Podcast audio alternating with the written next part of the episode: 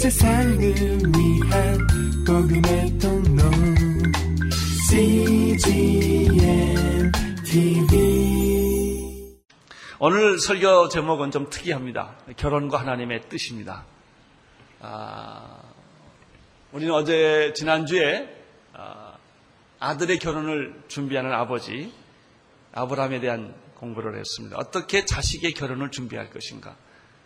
오늘은 어떻게 결혼시키는 것이 하나님의 뜻인가? 라는 주제로 공부를 하겠고요. 다음 주일은 결혼과 중매인, 중매 결혼 어떻게 하는 건가? 그런 주제를 가지고 설교를 하겠고요. 그 다음 주간에는 어, 결혼과 선택, 이 남자를 택해야 되느냐, 저 남자를 택해야 여자 이제 결혼 결정을 할 때 어떤 결, 어떻게 결정을 해야 되느냐, 아주 특별한 제목을 가지고 3주 시리즈 설교를 합니다. 특별히 헌기를 둔 부모님들, 어, 이 설교가 여러분들의 자녀에게 축복된 결혼을 하게 하는 그런 계기가 되기를 바랍니다. 자식을 가진 부모로서 자식의 결혼 문제보다 더 크고 심각한 문제는 없을 것입니다. 어, 눈동자처럼 애지중지 키웠던 그 아이들이 이제 성인이 돼서 결혼할 나이가 되면 부모님들은 굉장히 마음을 조급하게 됩니다. 연애를 해도 걱정이 많습니다. 이상한 결혼할까봐. 아, 그래서 결혼 연애를 아이들이 연애를 해도 마음이 조급하고 두근거리고 정년기가 됐는데 연애를 안 해도 걱정입니다. 그게 더 걱정이 차라리 연애라도 했으면 좋겠다. 그런 생각을 합니다. 아브라함의 경우도 예외는 아니었습니다. 백세에 얻은 약속의 아들 독자 이삭의 결혼 문제에 대해서 그는 심각하지 않을 수 없었어요.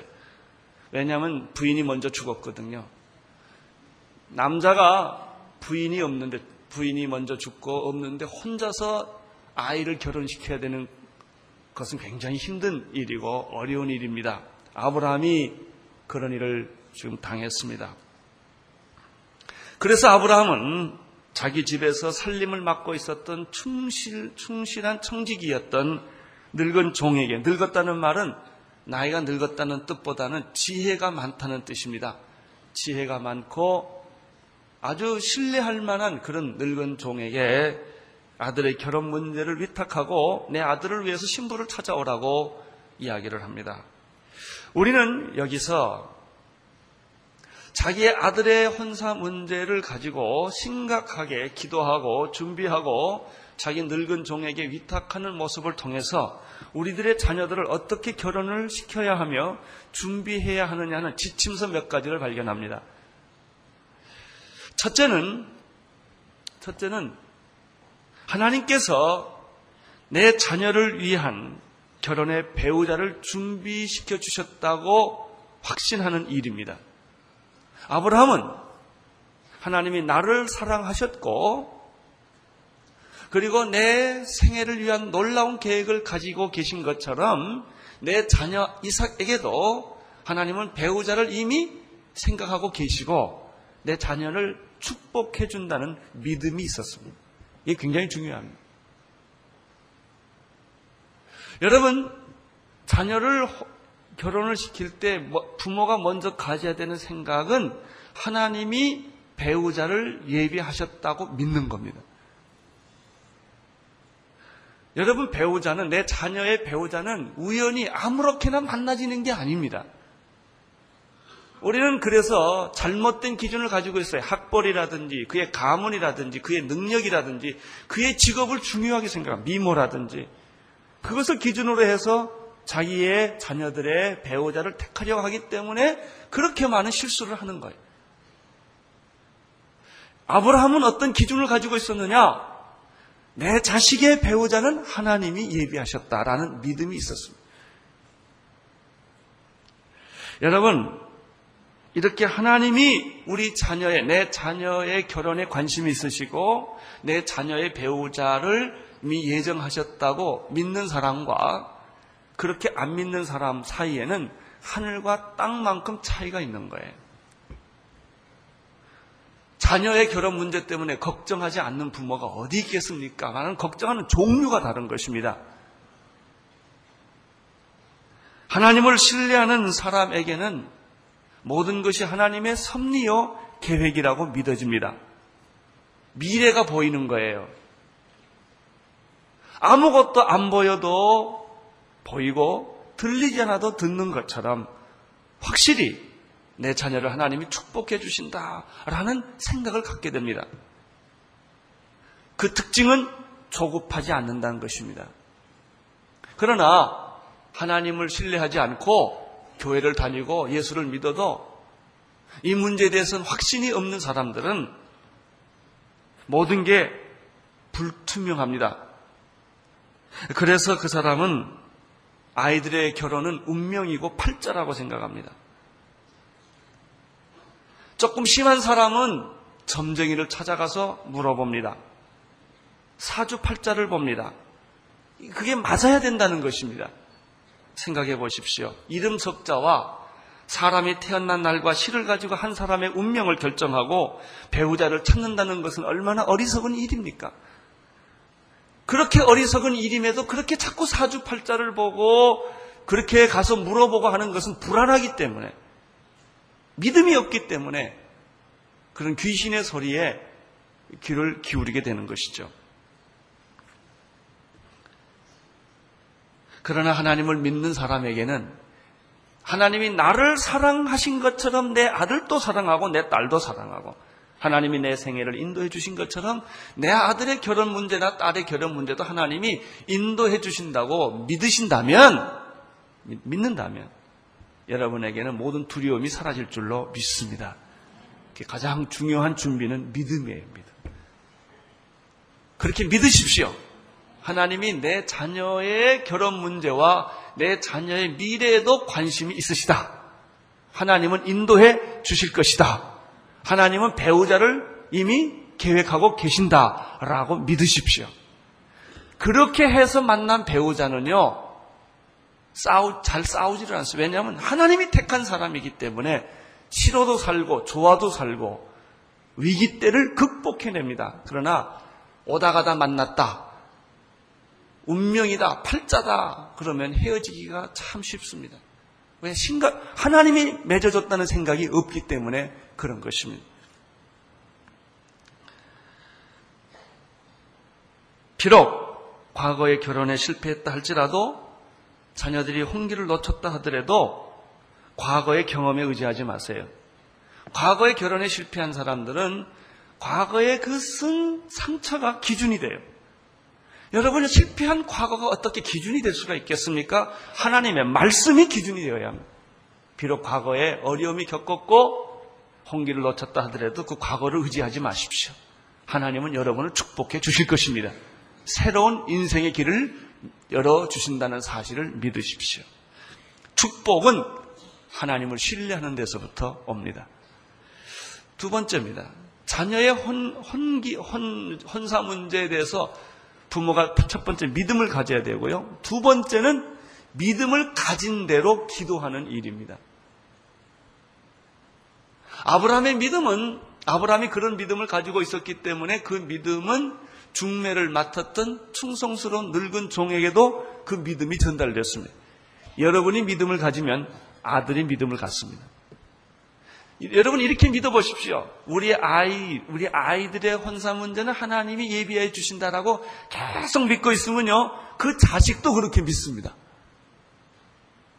여러분이 안 믿으면요, 자식도 잘 안 믿습니다. 아브라함이 믿으니까 아브라함의 종도 그대로 믿었습니다. 미래는 누구든지 가보지 않는 세계입니다. 미래를 가본 사람은 아무도 없어요. 그러나 믿음을 가진 사람은 미래를 가진 사람들입니다. 미래에 대해서 불안하지 않습니다. 10절, 11절을 읽으십시오. 10절, 11절 시작. 이에 종이 그 주인의 약대 중 열피를 취하고 떠났는데 곧 그 주인의 모든 좋은 것을 가지고 떠나 메소포타미아로 가서 나홀의 성에 이르러 그 약대를 성박 우물 곁에 굴렸으니 저녁 때라 여인들이 물을 길러 올 때 나올 때였더라. 여러분 이 중매를 맡은 늙은 종이 미지의 세계를 향해 가는데 지금 누구를 만날지 아무도 모르는 거예요. 그렇죠. 여러분의 배우자 누군지 모르지요. 그 누가 알겠어요? 근데 아브라함의 종에게 뭐가 있었는지 아세요? 믿음이 있었어요. 미지의 세계를 걸어가는데 아브라함이 준 약대 열 마리하고 여러 가지 혼사에 필요한 물건들을 다 챙기고 가는데 여기저기 가는 게 아니에요. 그냥 믿음으로 간 거예요. 이게 중요합니다. 아브라함이 믿음을 가지니까 그 종도 믿음을 갖습니다. 여러분 자녀들에 대해서 믿음을 가지시기를 바랍니다. 네? 하나님이 축복해 주신다 이렇게 믿으세요. 하나님이 내 자녀의 미래를 축복해 주시고 혼사 문제도 다 계획을 가지고 계신다고 우선 믿는 게 굉장히 중요합니다. 이 종이 그렇게 믿었고 그렇게 해서 아브라함 주인 아브라함의 고향에 도착을 해보니까 한 우물가가 있었습니다. 얼마나 피곤하고 지쳤겠습니까? 약대들을 거기서 쉬게 하면서 어, 그런데 바로 그 저녁 때 도착을 했는데 그때 물길로 여자들이 나오는 거예요. 물은 낮에 길로 다니지 않습니다. 너무 더우니까.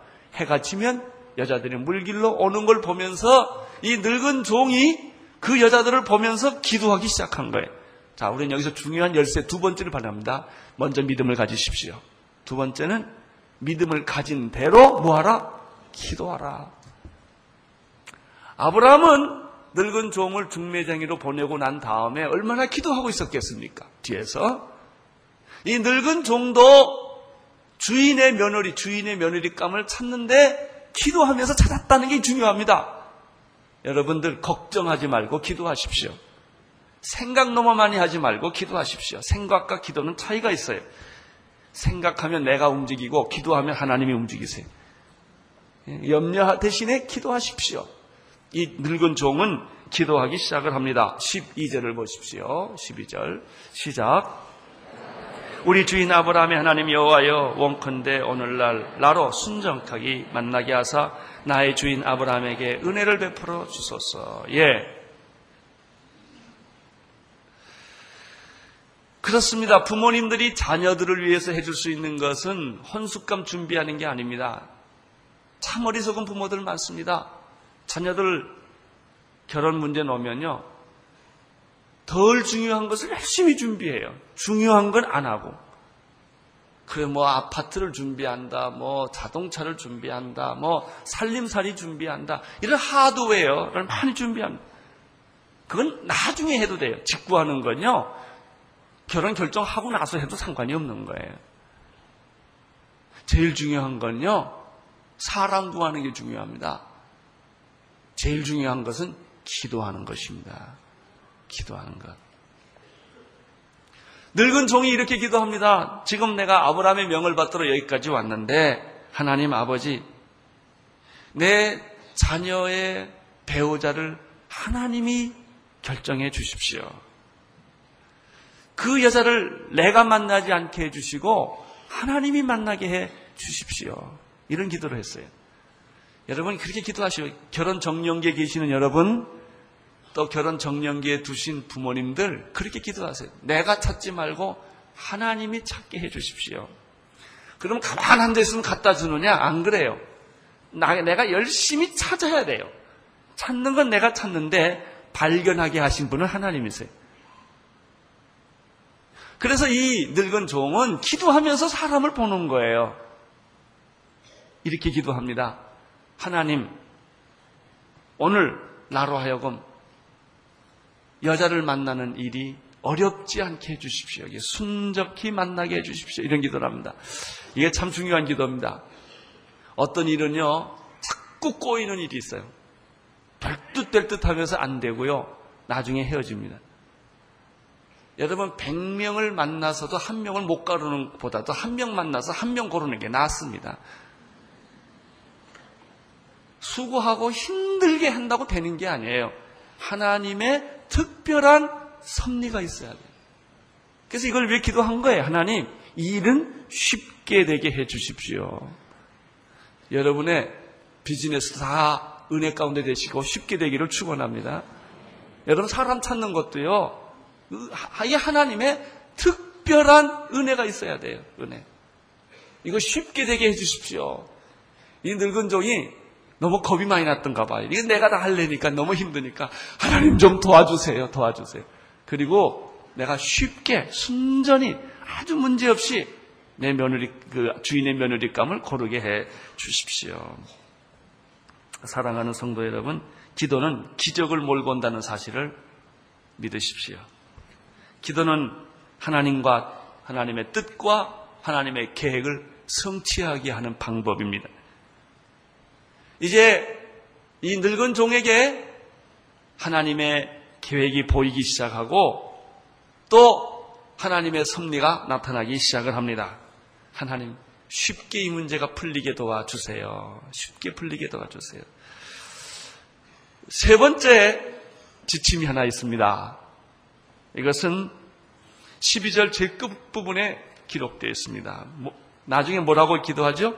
나의 주인 아브라함에게 은혜를 베풀어 주십시오. 첫째는 자기 자녀에 대한 결혼 문제에 대해서 믿음이 필요하고 두 번째는 믿음대로 뭐 해야 돼요? 기도하는 게 필요하고 세 번째는 은혜를 강구하는 것이 필요합니다. 은혜를 베풀어 주십시오. 결혼은 율법이 아니고 은혜입니다. 나의 노력과 나의 대가와 나의 수고 때문에 결혼의 열매가 맺어지는 것이 아닙니다. 그렇게 보여지지요. 이렇게 사람들은 말합니다. 열 번 찍어가서 안 넘어가는 나무가 있느냐? 안 넘어가는 나무도 있어요. 여러분, 열 번 찍어서 넘어지게 하는 게 아니고 하나님의 은혜 때문에 배우자는 찾아지는 것입니다. 하나님의 은혜로 이루어지는 것은 아름답습니다. 자연스럽습니다. 쉽습니다. 인간이 노력해서 해지는 것은 인리적이고 어렵고 고통스럽고 상처가 있습니다. 결혼의 배우자, 배우자를 주시는 것은 하나님의 은혜입니다. 그래서 아브라함의 종은 이렇게 기도합니다. 첫째는 일이 순탄하게 이루어지게 해주시고 두 번째는 은혜를 베풀어 주십시오. 그래서 이렇게 생각하셔야 됩니다. 배우자는 하나님의 은혜의 선물이다. 빨리 여러분 옆에 분에게 그 결혼한 사람, 결혼하는 사람 할 필요 없고 부부가 혹시 앉아 있으면 당신은 하나님의 은혜입니다. 이렇게 빨리 말해 보세요.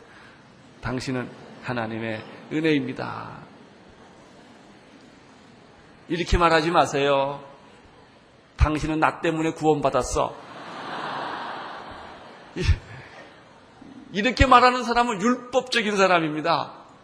반대로 이렇게 말하면 내가 당신 때문에 구원을 받았어. 내가 당신하고 결혼하지 않았다면 내가 내 인생을 얼마나 방황하고 살았겠어. 고맙소. 이렇게 말을 해야 합니다. 여러분, 진짜 좋은 것은 다 공짜입니다. 진짜 좋은 것은. 너무 좋기 때문에 값으로 계산할 수 없을 뿐이죠.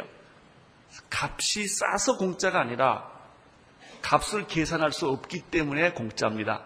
그것이 구원입니다. 여러분, 하늘에 떠 있는 밝은 태양은 공짜예요. 돈 주고 태양, 햇빛 쬐는 사람 없습니다. 신선한 공기도 돈 주고 사는 사람 없습니다. 다 공짜로 받는 것입니다. 깨끗한 물도 공짜입니다. 근데 요즘은 다 돈 받고 물을 팔아서 문제인데, 그러나 실제 물은 진짜 좋은 물은 다 공짜입니다. 사랑도 공짜입니다. 배우자도 공짜입니다. 여자를 돈 주고 사오지 마십시오. 남자를 돈으로 낚지 마십시오. 비극이 시작됩니다.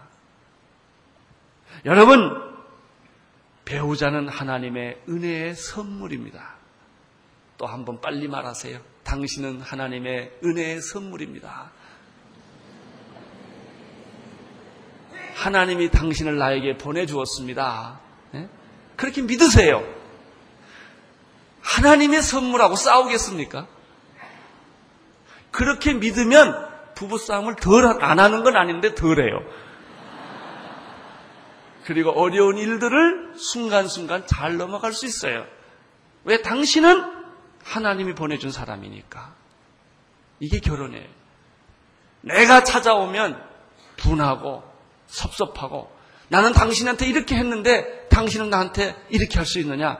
라고 상처를 받게 되는 까닭은 다 자기가 해서 그런 겁니다.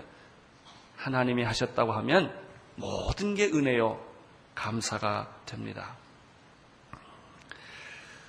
첫째는 믿음, 믿으셔야 합니다. 내 아들의, 내 딸의 배우자는 하나님이 예정해 주셨다. 믿으십시오. 믿는 대로 두 번째 뭐 하라? 기도하라. 기도하고 나서 세 번째 뭘 구하라? 은혜를 구하라.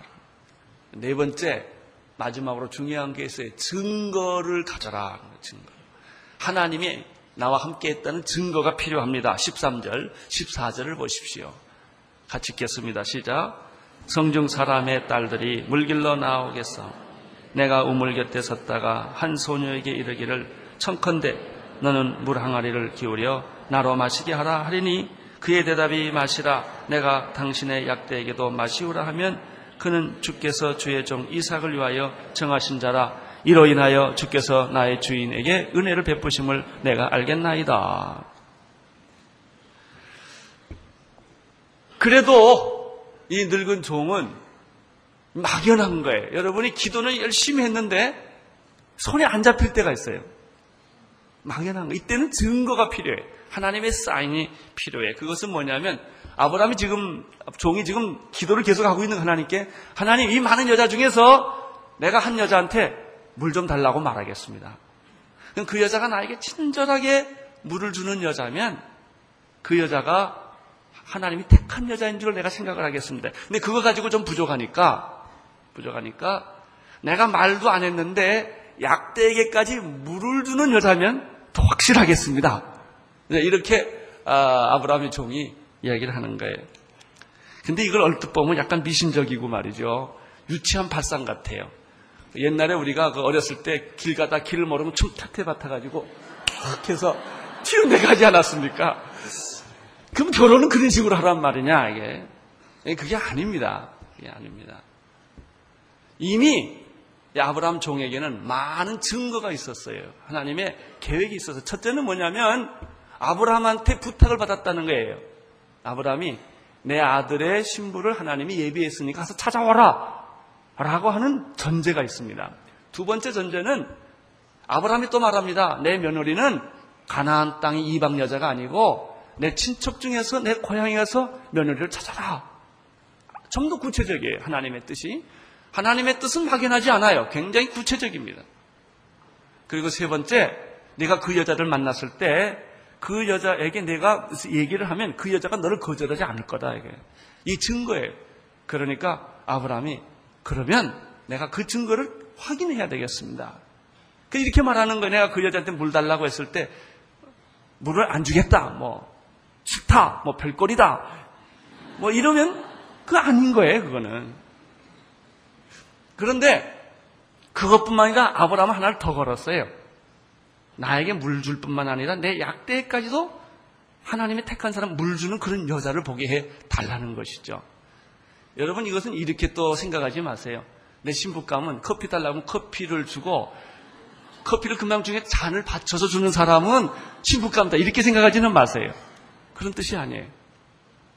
그러나 아브라함은 증거가 필요했던 거예요. 증거.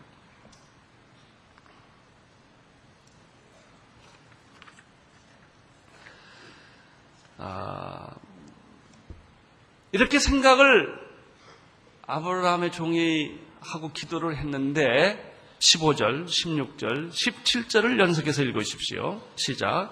말을 마치지 못하여서 리브가가 곧못 항아리를 어깨에 메고 나오니 그는 아브라함의 동생 나홀의 아내 밀가의 아들 부델의 소생이라.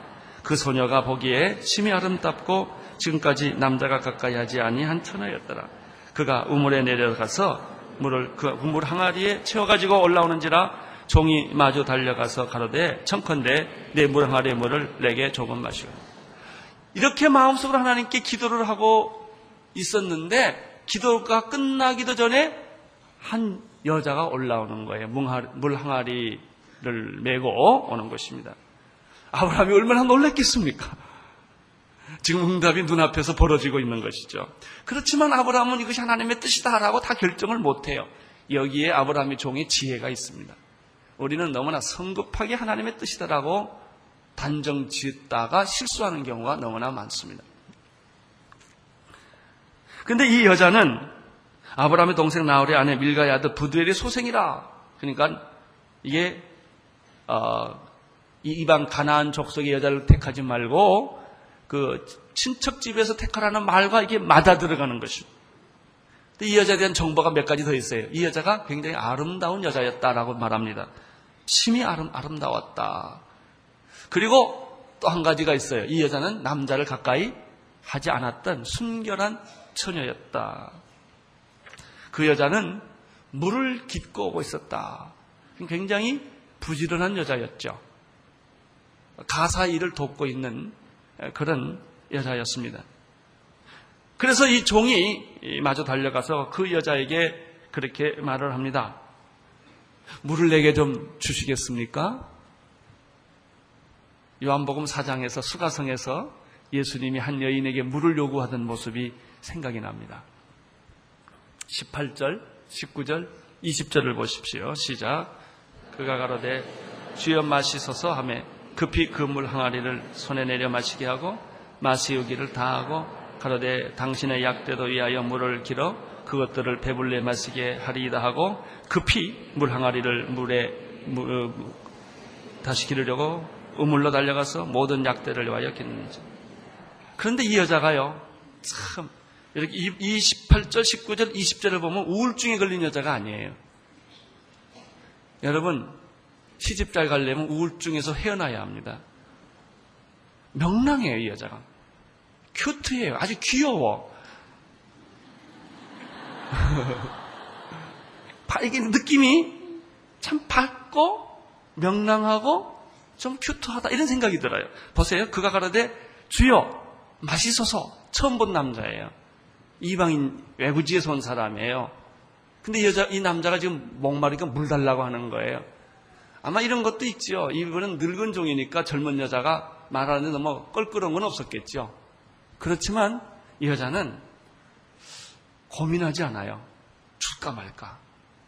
그냥 아시세요? 그 다음에 급히라는 단어에 눈을 들어보세요. 급히 물 항아리를 손에 내려 마시게 합니다. 이 늙은 종이 먹습니다. 근데 물 먹으면 무슨 일이 생기냐? 이 여자는 물 뜨러 다시 가야 돼. 고생하는 거거든요. 이렇게만, 저기 우물 있으니 가서 마시쇼. 이렇게 할 수도 있어요. 근데 이 여자가 그렇게 안 해요. 자기가 힘들게 떠온 물을 주는 거예요. 그리고 이 여자의 굉장히 특징이 하나 있어요. 이 여자는 항상 주변을 살피는 여자예요. 자기를 보는 여자가 있고, 자기만 생각하는 여자가 있고, 언제나 주변을 돌, 돌보는 여자가 있어요. 시집 가서 자기만 생각하는 사람이 있고요. 부모도 생각하고, 시동생도 생각하고, 이 주변을 잘 도살피는 여자가 있어요. 달라요. 이 여자는 말 못하는 약대들이 있는 걸 본 거예요. 그리고 약대가 지쳐 있는 걸 보고 내가 저 약대들에게도 물을 좀 먹이면 안 되겠습니까? 하고 여자가 말합니다. 그래서 약대에게 물을 줍니다. 약대도 위하여 물을 길어 그것들을 배불리 마시게 하고 다시 보세요. 급히 물 항아리 물을 구에 어때요? 붓고 그 다음에 다시 물을 기르러 갑니다. 왜냐하면 약대는 열 마리거든요. 그러니까 물을 여러 번 길어와야 돼요. 처음 본 사람에게 이 여자는 이런 행동을 했습니다. 이 여자가 지금 말하는 건 없어요. 몇 개. 그러나 이 여자의 모습을 보면서 우리는 이 여자의 마음 속에 행복이 있구나라고 하는 거랍니다. 저는 이 본문의 말씀을 보다가 이런 사실을 하나 깨닫게 되었습니다. 행복이라고 하는 것은 주어진 것이 아니라 그 사람 속에 있는 것이다. 사람들의 행복을 소유물로 생각해서 자꾸 행복을 가지려고 해요. 행복을 가지려고 할수록 행복은 없어요. 사람은 행복이라 불리우는 불행의 전철을 타고 다닐 뿐이에요. 돈을 가지면 행복하다고 생각해 돈을 벌지만 돈이 행복을 갖다 주지 않거든요. 명예와 성공과 그리고 유명한 것이 나를 행복해 줄 것 같지만 그걸 소유하면 행복해지지 않거든. 내가 원하는 집, 내가 원하는 자동차, 내가 원하는 자리에 가면 내가 행복해질 것 같아서 행복을 갖고 소유를 해보지만 행복은 없다는 것이죠. 우리는 끊없이 끊임없이 무지개를 찾아다니는 거예요. 파랑새를 찾아다니지만 거기에는 행복이 있지 않죠. 행복은 어디 있느냐? 이 여자의 성격 속에 있어요. 행복은 성격이에요. 행복한 성격을 이 여자가 가지고 있는 것이죠. 이 여자는 친절했고 상냥했고 인자스러웠습니다. 부드러웠습니다. 이 여자는 최악의 상황에서도 최선을 만들 수 있는 성격을 가지고 있는 여자. 누구를 만나도 행복할 수 있는 여자예요. 여러분, 환경이 사람을 행복하게 만들지 않습니다. 여러분, 돈이 사람을 행복하게 만들지를 않습니다. 사람의 성격이, 그 사람의 인격이 행복을 만들어주는 것이죠. 그런데 여기서 늙은 종이 하나님 이런 증거가 있는 여자면 아브라함의 시, 시, 어, 며느리가 된다고 나는 생각하겠습니다라고 선택한 두 가지가 또 참 재밌습니다. 역시 늙은 사람은 지혜가 있습니다. 사람을 보는 눈이 있어요. 어떻게 테스트를 했느냐면 내가, 내가 물을 달라고 할 때 물을 줄 수 있는 여자면 좋겠습니다. 라고 말합니다. 여기서 발견하는 것은 무엇입니까? 친절함, 상냥함, 부드러움이에요. 어떻습니까? 친절한 사람이 좋습니까? 거칠은 사람이 좋습니까? 친절한 사람이 좋지요. 상냥한 사람이 좋습니까? 뻣뻣한 사람이 좋습니까? 상냥한 사람이 좋지요. 나는 여러분들이 다 친절하고 상냥한 사람이 되기를 축원합니다. 이런 사람이 있어요. 누구든지 보면 사랑스러운 사람이 있어. 괜히 주고 싶고 그냥 좋아요. 이런 분이 있는 반면에 또 어떤 사람은 그냥 싫은 사람이 있어. 싫은 사람. 그냥 괜히 주는 거 없이 미워. 그냥. 그 사람 얼마나 손해를 봐요? 나쁜 짓도 안 했고 나쁜 마음이 없는데 그런 손해를 보는 거예요. 근데 지금 이 여자는 상냥하고 친절하고 부드러운 거예요. 그런 여성들이 되시기를 축원합니다. 또 한 가지가 있어요. 이 아브라함의 종이 테스트한 거는 그것만 가지고 안 된다는 거죠. 약대에게 물을 먹이냐 안 먹이냐 이거예요. 이건 뭘 의미합니까? 여자의 국률함, 인자함, 착한 마음, 동물에게까지도 사랑을 베푸는 사람. 이런 사람이면 누가 신부값을 안 삼겠습니까? 그렇잖아요? 여러분, 사람이 안 볼 때 조심하십시오. 제가 며칠 전에 나를 모함한다는 사람 얘기를 들었어요. 굉장히 모함. 근데 그 사람이 얼마 전에 나한테 찾아와서 너무 잘했거든요. 그래서 내가 깨달은 게 또 하나 있어요. 필요 이상 잘하는 데는 문제가 있다. 네? 그 사람이 나한테 나쁘게 했기 때문에 내 앞에 와서는 필요 이상으로 잘하는구나. 그래요. 여러분, 사람이 늘 마음에 친절함, 착함, 다른 사람 생각하는 거, 동물까지 말 안 해줬는데 생각하는 거.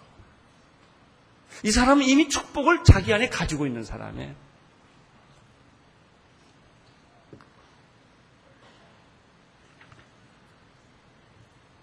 아, 18절, 19절, 20절을 다시 한번 보시겠습니다. 시작.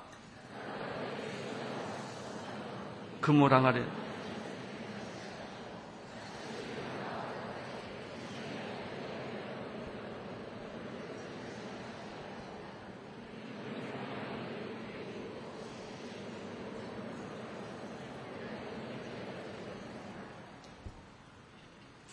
이 여자를 보고 늙은 종은 눈을 크게 뜨기 시작합니다. 그리고 그 여자를 천천히 보기 시작합니다. 21절입니다. 시작.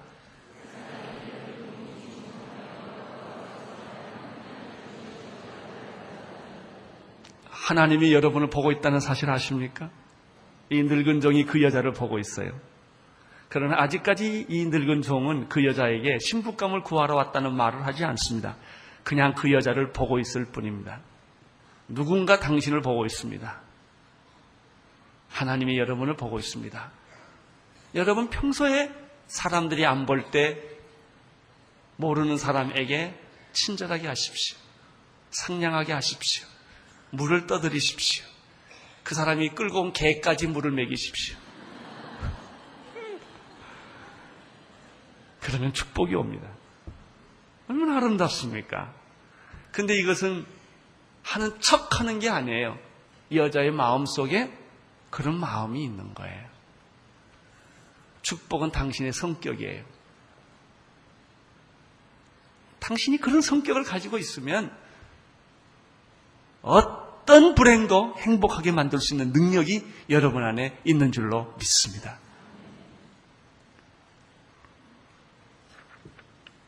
22절, 23절, 24절, 25절 쭉 읽으십시오. 시작.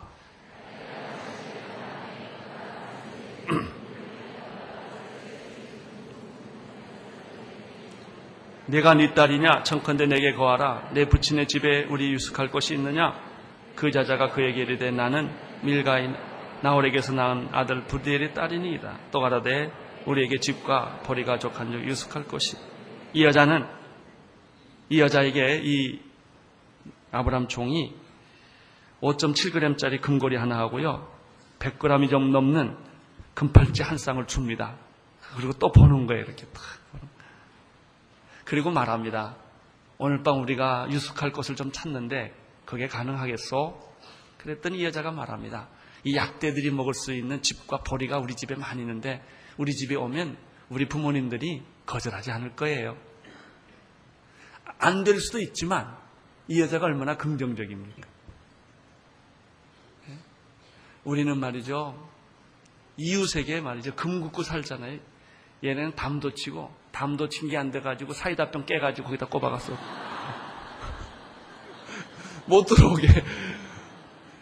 23층 고층 아파트에도 철상을 다 해야 사는 세상이에요.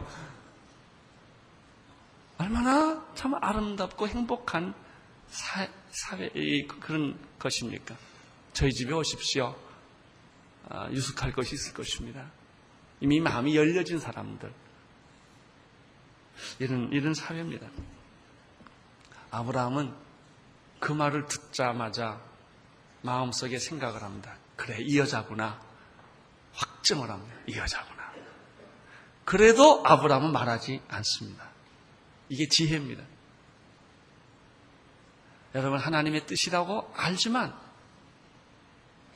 하나님의 뜻이라고 확신하지만, 조금 더 기다리는 거예요. 말을 더디하는 것입니다. 26절, 27절 읽어 주십시오. 시작. 이에 그 사람이 머리를 숙여 여호와께 경배하고 가로되 나의 주인 하나님 아브라함 하나님 여호와를 찬송하나이다. 나의 주인에게 주의 인자하심 성실히 끊이지 아니하셨사오니 여호와께서 길에서 나를 인도하사 내 주인의 동생 집에 이르게 하셨다. 여러분이 하나님의 뜻을 확인한 이 늙은 종은 사람에게 이것을 이야기하기 전에 먼저 누구에게 감사합니까? 하나님께. 우리는 좋은 일 생기면 먼저 사람한테 얘기하고 그 다음에 다음에 하나님께 와서 얘기해요. 고맙다고. 그 다음에 감사한금 낼까 말까 또 한참 생각하다가 일주일 지나가고. 이, 이 늙은 정은 그 즉시 제일 먼저 하나님께 보고를 합니다. 하나님 감사해요. 하나님 응답 주셨어요. 그럼 그렇게 알겠어요. 그렇게 하고 나서 사람에게 얘기합니다. 나는 여러분의 자녀의 결혼에 축복이 있기를 바랍니다. 비록 과거의 결혼에 실패가 있다 할지라도 과거의 실패 경험이 여러분의 인생의 기준이 되지 않게 되기를 바랍니다. 지금 이 순간부터라도 하나님은 내 인생에 새로운 길을 열어주신다. 그렇게 믿으십시오. 그리고 믿는 대로 기도하십시오. 그리고 은혜를 갈구하십시오. 그리고 하나님이 주시는 증거를 확인하십시오. 기도하겠습니다.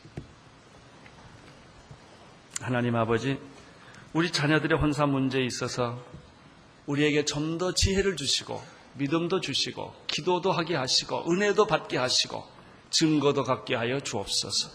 예수님 이름으로 기도합니다. 온 세상을 위한 복음의 통로 CGM TV